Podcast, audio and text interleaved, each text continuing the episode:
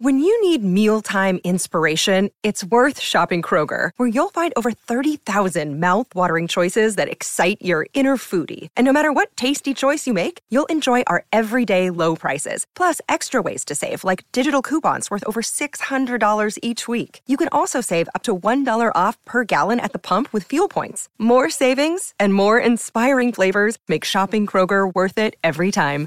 Kroger, fresh for everyone. Fuel restrictions apply. This is Optimal Living Daily, episode 1909 Your Best You Dedication Without Addiction by Greg Audino of gregaudino.com. And I'm Justin Malik, the guy who's been reading articles and book excerpts to you every day, including holidays, covering personal development or self help, how to live a better life, and a lot more.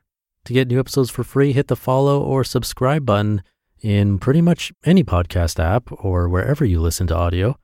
And for now, let's get right to it and start optimizing your life. Your Best You Dedication Without Addiction by Greg Audino of gregaudino.com.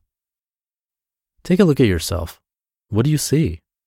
Let me take a crack at it and do my best impression of a psychic.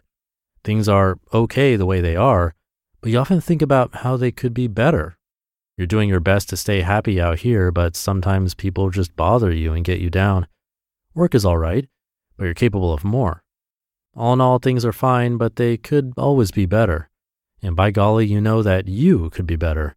You can see yourself rising above everything with grace, not worried about a thing. You see it, it's within your grasp, and then boom, the alarm goes off and your lunch break is over. So you go back to work. Then you go home and take part in your usual dinner, TV, Instagram scrolling, and maybe routine if you have enough time. Then you wake up early, get dressed, go to work, take your lunch break, and repeat. Pause. If you're about to stop listening and write me off forever, don't. Or if you do, just know that the problem is with $5 psychics. It's not with you. Actually, I take that back. There's no problem with $5 psychics or you. We're all fine in transition right where we are. It's quite natural to fantasize about how things could be better, and for the extra responsible people to think about how you could be better, not everything else. It's natural to compare ourselves to what we think of as the best version of ourselves or to people we emulate. We want what's best for ourselves. We want peace and happiness. So when you envision someone that's completely at peace, what do you see? Is it a Buddhist monk who's been meditating for the last seven years without taking a break to eat or sleep? Or perhaps it's someone who's frolicking naked through a field of sunflowers. Hey, maybe it's Elon Musk gleefully wielding his flamethrower as he prances around Mars without a worry in the world. We all have our image of whatever that peaceful person looks like. However, you envision a person at peace, the one trait that I would think permeates through everyone's interpretation is easiness, simplicity. Those who are at peace never seem to have to struggle through things, do they? Life is beautiful and happiness seems to require no effort, or more importantly, no exhaustion. It is here where many people looking to better themselves go wrong. The trap we fall into is thinking that having an easy and peaceful way of life is just that simple and easy. We get angry at ourselves and say, Ah, why can't I just do that? It's so simple. These peaceful people are doing nothing. As far as we can see, those who are at peace, those who are genuinely happy, essentially have the same lives as us. They just handle better. We're only missing that one little trait. Well, that is true. It's also true that the difference between you and a professional hockey player is that you don't skate like a magician, shoot a puck 100 miles per hour, and have hands as soft as an angel. It's really not a whole lot of difference. The issue, however, is that when it comes to simple, happy living, it's easy to not acknowledge expertise.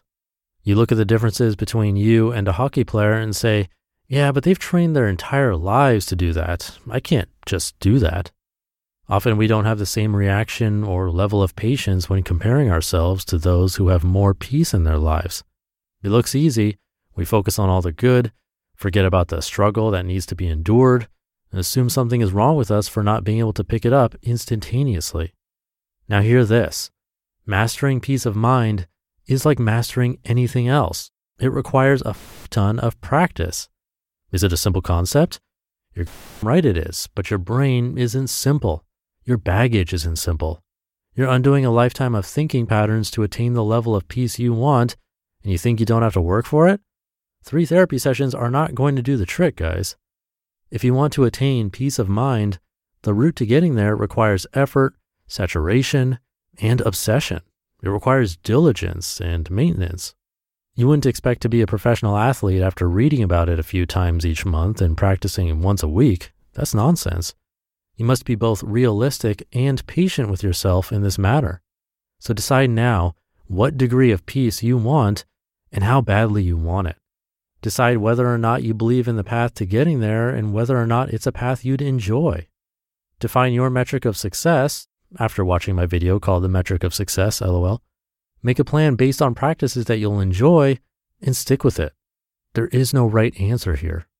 Ideally, everyone would want an optimal level of peace, but we're all at different places in life. We all define peace in different ways. We all have different priorities, and we're all varying distances away from peace. This kind of self assessment is incredibly healthy, whether it be about peace or anything else. The humility involved in being honest with yourself about your desires and how hard you'll work to attain them offers a great look at what your real values are. However, there's always a however with me. The pursuit of becoming one's best self comes with a warning label.